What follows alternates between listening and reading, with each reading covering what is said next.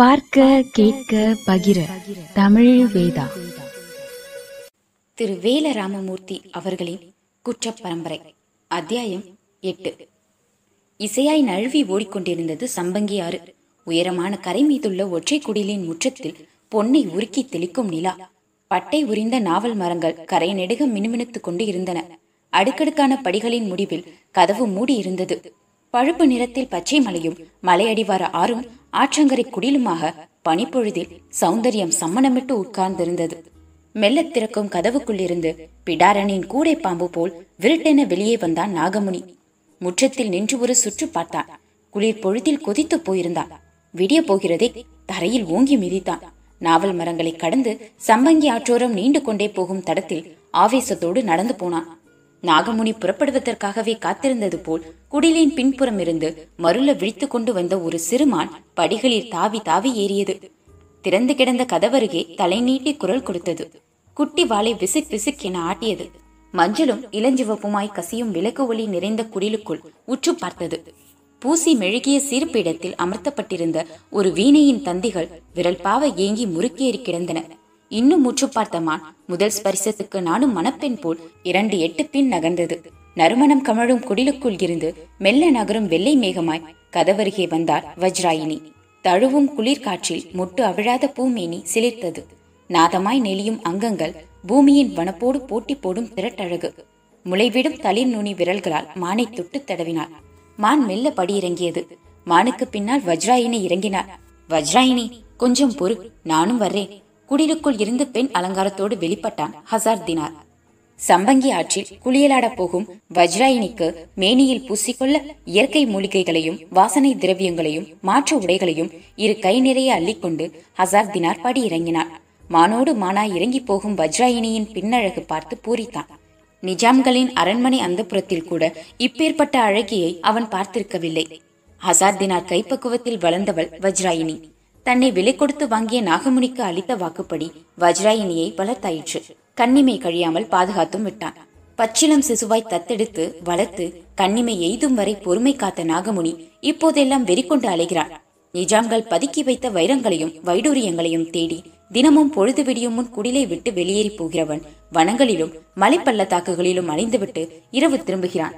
ஹசார் தினாருக்கு தெரியும் இந்த வைரங்களும் வைடூரியங்களும் நாகமுனிக்குத்தான் சேர வேண்டியவை என்று. அவற்றின் இருப்பிடம் நாகமுனியின் கண்ணில் படுமானால் உடனே வஜ்ராயணியை நரபலி கொடுக்க நாள் குறிப்பான். இந்த பேரழகு பெட்டகம் ஒரு பௌர்ணமி இரவில் துள்ள துடிக்கப் போகும். அதுதான் விதி.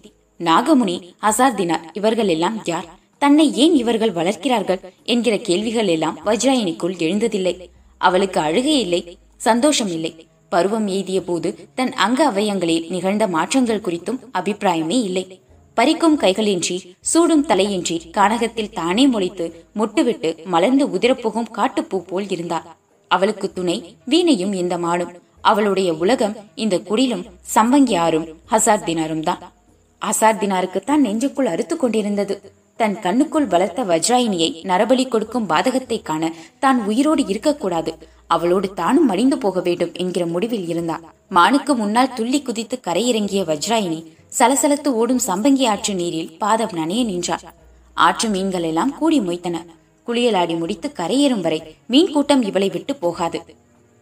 வில்லாயுதத்தின் வெகுநலை ஆசை இன்றுதான் கைகூடியது. காடு மலை ஆறு என காற்று போல் சுற்றித் திரிய ஒரு குதிரை கிடைத்துவிட்டது. முரட்டு குதிரை. எத்தனையோ வெள்ளை அதிகாரிகள் சவாரி செய்ய முதுகு தந்த குதிரை. இதுவரை எவனும் இந்த குதிரையின் திமிருக்கேற்ப காலார ஓடவிட்டதில்லை.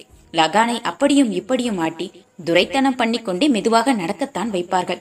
இரண்டு தொடைகளாலும் லாவகமாக முதுகை கவ்வி பிடித்திருக்கும் விலாயுதத்தின் ஆளுமை குதிரைக்கு கிளர்ச்சியை உண்டு பண்ணியது. தான் விரும்பியவனையே கைப்பிடித்த குமரியின் உற்சாகத்தோடு மலை அடிவாரம் மேடு பள்ளங்களில் காற்றாய் மிதந்து போனது. வனாந்தர குதிரை பயணம் சுகமாயிருந்தது. கீரை சட்டிக்கு சந்தோஷம் தாங்க முடியவில்லை. அடிவயிற்றோடு கூச்சம் எடுத்தது. விலாயுதத்தின் முதுகோடு சேர்த்து கட்டிப்பிடித்துக் கொண்டான். உள்ளுக்குள் ஒரு பயம் இருந்தது. குதிரையை களவு கொடுத்தவர்கள் பின்னால் துரத்தி வருவார்களோ? ஏ வில்லாயுதம் வேகமா போ. கீரை சட்டி தூண்டிக் கொண்டே வந்தான். சம்பங்கி ஆற்றோர ஒற்றையடி பாதை முன்னே நீண்டு கிடந்தது. விடிய வெகுநேரம் இல்லை. விடியும் முன் கொம்பூதிக்கு போய் சேர வேண்டும். ஊருக்குள் நுழைந்ததும் ஆத்தா அங்கமா திட்டும். ஐயா வேயண்ணா ஏற இறங்க பார்ப்பார். எதுவும் பேச மாட்டார். அப்பத்தா கூழாணி கிழவி சந்தோஷப்படுவாள். கிழவியை தூக்கி குதிரை மேல் உட்கார வைத்து ஒரு சுத்து சுத்தி வரணும். வில்லாயுதம் குதிரையை விரட்டி கொண்டு போனான். எதிரே வெகு தூரத்தில் ஒரு ஆள் வருவது கீரை சட்டியின் கண்ணில் பட்டது. வில்லாயுதம் எவனோ வர்றான். வரட்டும் குதிரை பாய்ந்து போனது. திரித்த சடைகளுடன் நாகமுனி வந்து கொண்டிருந்தான். எதிர்த்தடத்தில் பாய்ந்து வரும் குதிரைக்காரர்களை நெறித்து பார்த்தான். யார் இவர்கள்? நம் குடிலிருக்கும் திசையில் இவர்களுக்கு என்ன காரியம்? தடத்தை விட்டு விலகாமல் நின்றான். வில்லாயுதம் பாதையை விட்டு குதிரையை விலக்கி ஓட்டி கடந்து போனான். நாகமுனியின் தோற்றம் வில்லாயுதத்துக்கும் கீரை செட்டிக்கும் உறுத்தியது. யார் இந்த சாமி? இந்நேரம் எங்கே போறான்? எங்கேயும் போறான். நமக்கு என்ன வெகு தூரம் ஓடி வரும் குதிரையின் வாயில் நுரை தள்ளுவதை விலாயுதம் கவனித்தான். ஆனாலும் குதிரையின் வேகம் குறையவில்லை. வழியில் நாவல் மரங்கள் எதிர்பட்டன. ஏ கீரைச்சட்டி குதிரை வாயில நுர தள்ளுது. கொஞ்ச நேரம் நின்னு காலார கிளம்புவோம்.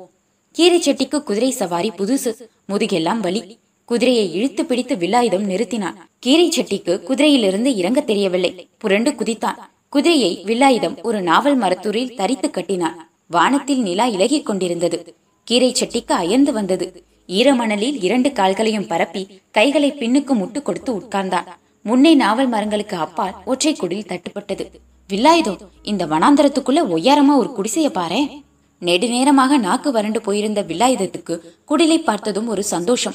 குடிலை நோக்கி நடந்தான். அழகான குடில் சின்ன சின்ன வண்டுகளின் பறவைகளின் சத்தங்களுக்கு இடையிலும் அடர்த்தியான அமைதி நிலவியது.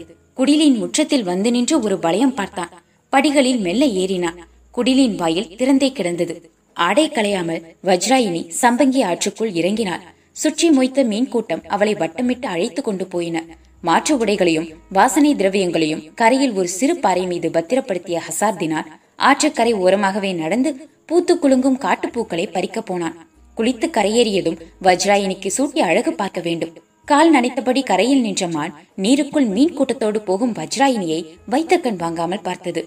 வஜ்ராயினிக்கு உள் எலும்புகள் வெள்ளி நிறத்தில் மீன் முள்ளாய் மாறின. மச்சக்கண்ணி ரூபம் எடுத்து மீன்களோடு மீனாய் சம்பங்கி ஆற்றுக்குள் நீந்தி விளையாட போய்விட்டார் மான் கரை ஏறியது. திறந்து கிடந்த குடிலின் வாயிலுக்குள் வில்லாயுதம் தயங்கி தயங்கி நுழைந்தான். கதவை மெல்ல தட்டி அழைத்தான். உள்ளே ஆள் இருப்பதாக தெரியவில்லை. பூவனத்து வாசனை குடில் முழுக்க நிறைந்திருந்தது. சம்பங்கி ஆற்றை பார்த்த சிறு பீடத்தில் வீணை இருந்தது. பொத்தி பொத்தி எட்டு வைத்து அருகே போனான். வீணையின் வடிவழகு மலர்ந்து படுத்திருக்கும் ஒரு பேரழகி போல் நெஞ்சுக்குள் படிந்தது. குனிந்து உற்று பார்த்தான். தொட வேண்டும் போல் இருந்தது. நாவறட்சி தாகம் எல்லாம் மறந்து போயின. மேனி படர்ந்து மீட்டும் விரல்களுக்காக முறுக்கேறி கிடக்கும் வீணையின் தந்திகளை ஆட்காட்டி விரலால் தீண்டி விட்டான். மான் மருண்டது. அசார்தினார் கூடையில் பறித்து போட்ட புஷ்பங்கள் சிலுப்பின. சம்பங்கி ஆறு பொங்கி புரண்டது. அடியாழத்தில் நீந்திக் கொண்டிருந்த வஜ்ராயினியின் திரேகம் குலுங்கி நாளங்களில் சூடேறியது. அங்கு அவயங்கள் புதுகுணம் காட்டின. ரோமக்கால்களின் வழியே பருவம் உடைப்பெடுத்தது. வில்லாயுதம் வீணையை தீண்ட தீண்ட சம்பங்கி ஆற்றுக்குள் வஜ்ராயினி சுழன்று சுழன்று பரவச கூத்தாடினான் இதுவரை அறியாத பரவசம் மீன் கூட்டம் இசைந்தாடின. ஹசார் தினார் பதறினான். ஏதோ ஆபத்து நுழைந்து விட்டது. பூக்கூடையோடு குடிலை நோக்கி ஓடி வந்தான். உயிரை இழைக்கும் நாதம் எழுகின்ற வீணையின் தந்திகளை வில்லாயுதம் சற்றே அழுத்தி சுண்டினான். படீர் என தெரித்து அருந்து சுருண்டது. குற்றம் செய்தவன் போல பதறி போனான். நாதம் அலைந்து அடங்கியது. நீருக்குள் சதிராடிக் கொண்டிருந்த வஜ்ராயினியின் நாடி தளர்ந்தது. வில்லாயுதம் குடிலை விட்டு வெளியேறி வாசலுக்கு வந்தான். ஆற்று நீர் கிழிபடும் சத்தம் கேட்டு திரும்பினான். அங்கம் இறுக்கிய ஆடையோடு சொட்ட சொட்ட கரையேறிக் கொண்டு இருந்த ஈரப்பொன் சிற்பத்தை கண்டதும் மதிக்கலங்கி கிறுகிறுத்து போனான். பாதம் கூச பூமி நழுவிக் கொண்டிருந்தது. படி இறங்கி ஓடி ஒரு நாவல் மரத்தின் ஓரம் பதுங்கினான். சீண்டப்பட்ட அரவமாய் வஜ்ராயினி படியேறிக் கொண்டிருந்தாள். தன்னை மீட்டியவன் யார்? தீண்டியது எவன் விரல்? குடிலுக்குள் நுழைந்து தந்தி அருந்து கிடக்கும் வீணையை கண்டதும் கலங்கினான் ஓடி வந்த ஹசார்தினார் ஆதரவாய் தோலை தொட்டான். இருவரும் வாயிலுக்கு வந்தார்கள். நாவல் மரத்தூரில் தரித்திருக்கும் குதிரையை அவிழ்த்து தாவி ஏறும் வில்லாயுதத்தின் முதுகும் பிடரியும் தான் வஜ்ராயினியின் கண்ணில் பட்டன. முகம் காண மனது அலைந்தது. முகம் திருப்பாமலே வில்லாயுதம் குதிரையை முன்னோக்கி தட்டிவிட்டான். கிளம்பிய குதிரையில் தடுமாறி ஏறிய கீரைச்சட்டியின் தோளில் வஜ்ராயினியின் மான் கிடந்தது. அதன் நாலு கால்களை இடது கையாலும் வாயை வலது கையாலும் கீரைச்சட்டி சட்டி இறுக்கி பிடித்திருந்தான் மனக்கிறக்கத்தில் இருந்த வில்லாயுதம் கீரைச்சட்டியின் தோளில் கிடக்கும் மானை கவனிக்கவில்லை. கொம்பூதி நோக்கி குதிரை பறந்து போனது. அத்தியாயம் எட்டு முடிவுற்றது. குற்ற பரம்பரை வளரும்.